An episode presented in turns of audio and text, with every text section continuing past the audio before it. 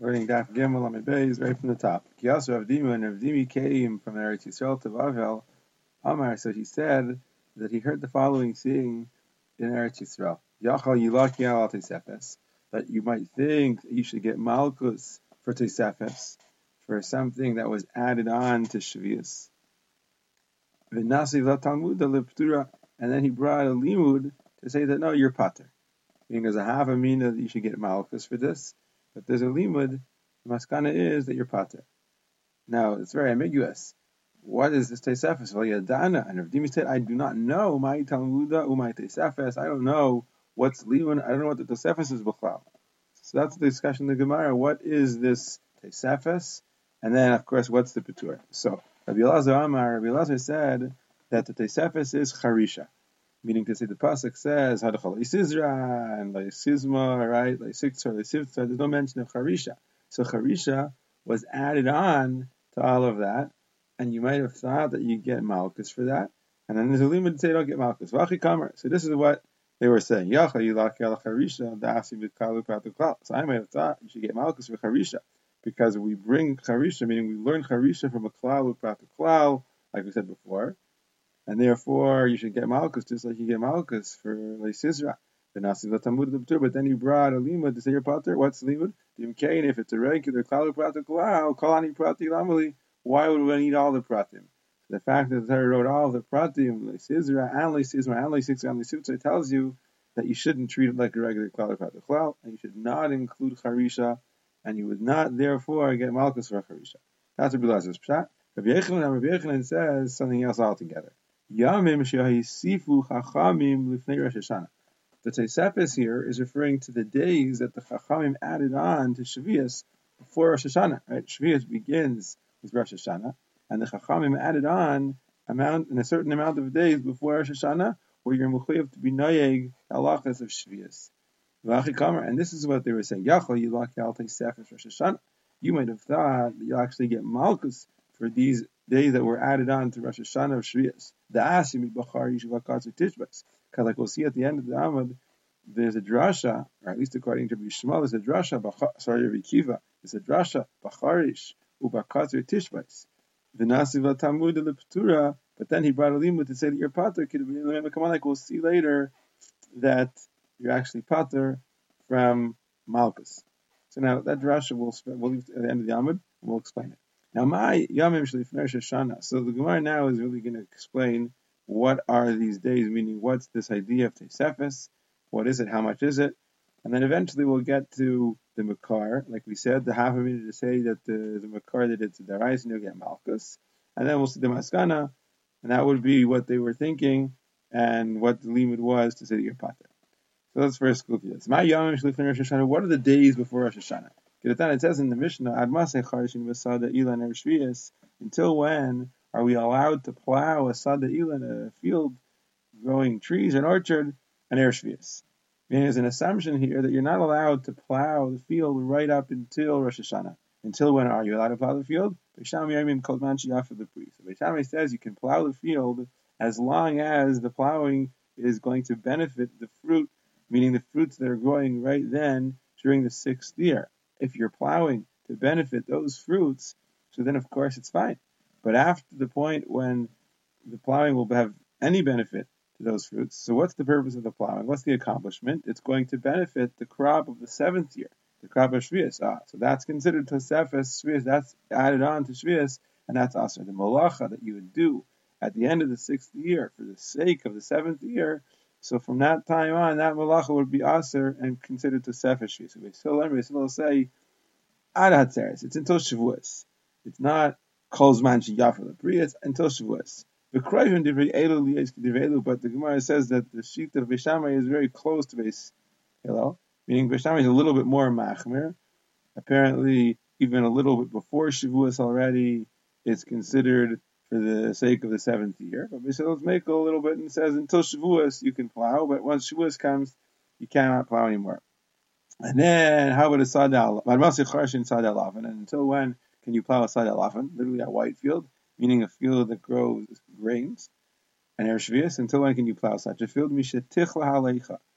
right?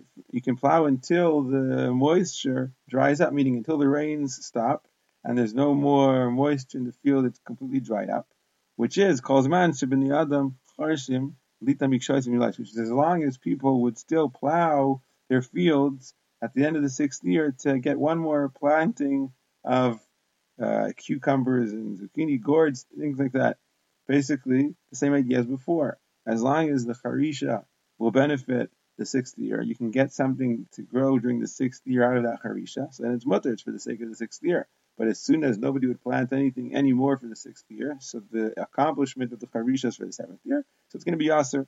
Rabbi Shimon Rabbi says to say that it depends on the rain and were pe- would people still plant mikshais midlais? If so, the Torah is giving everybody their own shear, right? It depends on the rains and how quickly it dried up. And that's not the derech. Right? We say nasata deverecha l'shirim. We don't do that. We don't give something that depends. We give something set, a shear that's set. Ella, so rather says Rabbi Shimon beside Lavan at a Pesach. So a grain field beside Lavan, the shear is you can plow into Pesach. Beside Ilan at a teres and uh, a field orchard you can plant right up until Shavuos like we said before.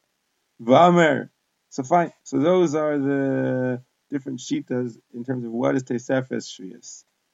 Seres, at a Pesach, Vamer Rishon Pazi, Yama Rishon Levi. Now comes along Rishon ben Pazi in the name of Rishon ben Levi, and he said over Mishum Bar Kapara. Rabban Gamliel Beis Dino, so many years later, after Shammai and Hillel made this takana, so Rabban Gamliel Beis Dino, his Beis Din, Nimnu, they voted, meaning they got together, and they decided by taking a vote, right? Al Shnei Prakim Alalu, that these two times of uh, Pesach and Shavuos, ubitlam, they should be mavatal. They decided to be mavatal. They annulled the takana. They said it's now mutter. You can continue plowing your sadeh alavan right past Pesach. You continue plowing your sadeh ha'ilan past Shavuos, no problem. So now Amr the Rabbi Zer Rabbi Yavo. So Rabbi Zer said Rabbi Yavo. V'Amri Lavi say Rish Lakish said this Rabbi Yechon. What do they say? Rabbi Gamliel Bezdino Heichu Matzu Mevatli Takant V'Sham Yisrael. How does this work? How could Rabbi Gamliel and his Bezdin come along and annul the takana that Beisham Yisrael instituted? V'Tanan there's a mission that says Ein Bezdin Yachol Levat Ol Dibber Bezdin Chavero. Uh, Bezdin does not have the ability, the kayach, to annul the words, the takanas of, a, of, a, of another then Elohim can gadol minion, unless they are greater than them in chachama, greater chachamim, and number, either their number or their, the number of the talmidim. And apparently, Gamliel Beis Dino was not greater b'chacham minion from Mishamayim Basil. Yeah, the Gemara says So whoever was asked the question right? Whether it was Rabbi Yavo or Rabbi Yochanan, he was stunned to silence for for a moment, slash of a pasuk, and then after thinking about it, he said, "Anyway, you have to say that kach hisnu b'nam, that that was the tanai that they made, meaning when Shammai and Hillel made their takana, they made it with a tanai that if somebody will come along and want to be mevatel takana, call it levatel. Whoever wants to be mevatel takana yavo, you have to let him come and be mevatel. So this explains very nicely that such a takana obviously has ramifications. It might really affect whether uh, people are going to be able to get the maximum out of their crops. And circumstances change. Maybe in the times of Shammai and Hillel, so the land was such a quality that they could afford stopping to plow at these times.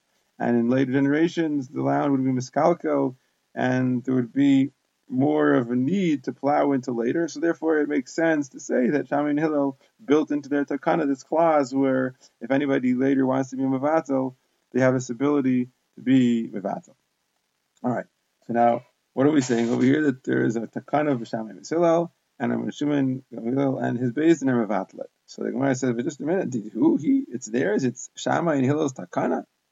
It's really a halach Sinai. This din that you're not allowed to plow the field already from before Rosh Hashanah to Sefer Shvius. It's not a takana of Shammai and Hillel. It's a halach l'meish misinai. Dam Rabbi Yasi, Am Rabbi Yochanan, Rabbi Nechani, Rabbi Yasi said in the name of Rabbi Yochanan, in the name of Rabbi Nechunya, the man from the valley of Yisroel, Eser Netiyos, Arava, Venisu Chamayim, these three dinim, What's these? What are these three dinim? Eser netiyos means the din that you're allowed to plow a field that has ten netiyos, ten young trees. Different cheat is what exactly is considered an netiyah. But if it's a field that has ten young trees planted within a space of 50 by 50 amos, so you're allowed to plow that field right up until Rosh Hashanah.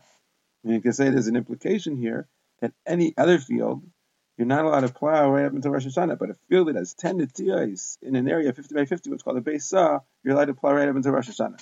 So apparently, that included in this Lachem Moshe Sinai is an Isser to plow right up until Rosh Hashanah, meaning to Shvis is Lachem Moshe Sinai. Arava is the minig in the Beis Hamikdash to surround the Mizbeach with Arava. It's either they would walk around or lean them up on the Mizbeach on Sukkot. This is why we do our uh, our minig of Aravas and Hoshana Rabbah and then Nisu Chamayim, and then there's also the Nisu Chamayim, the water libation, would pour water in the Mizbeach and Sukkot. The whole year they would always do Nisu Chav Yayin, and Sukkot they did the Nisu Chamayim, they pour actually water.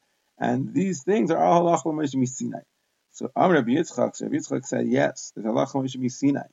However, so when will we makabel this halacha? Shleishim only finish Hashanah.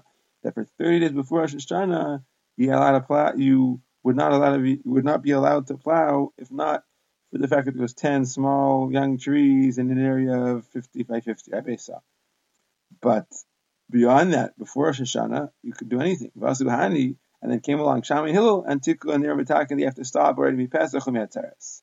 Ah, so the halacha Moshe Sinai is 30 days before Rosh Hashanah. They're Maisif on their own, it's a Sefes from Pesach, from Atzeres, Vasu and they made it tonight in their Takana that colorates Levat, Yavoy V'yavata. When the Gemara asks, so what are we saying here? It's Sinai. Okay, so we started off saying it's a Takana. Now I've already said it's Allah Sinai. The Gemara, Ani Yochas are these things Allah Moshe Sinai? It's really much more than that. It's really psukim. It's a drasha. The Tanya says in the Brisa, Bacharish Vakatzer Tishbais. The Brisa is discussing with the pasuk, the pasuk Bacharish Vakatzer Tishbais. We saw this before. What does it mean? What's the pasuk talking about? So actually, this pasuk says Sheishas Yamim Tavaid V'Yayim Hashvi Tishbais, and it's a pasuk that's the talking about Shabbos. Six days a week you work, on the seventh day you rest, and then the pasuk concludes Bacharish Uvakatzu Tishbais. You should rest from plowing and from harvesting. Now the pasuk just said Yom Hashvi Tishbais, meaning it's like a, it's Shabbos, and you should do no malacha on Shabbos. Why does the pasuk need to specify Bacharish Uvakatzu Tishbais?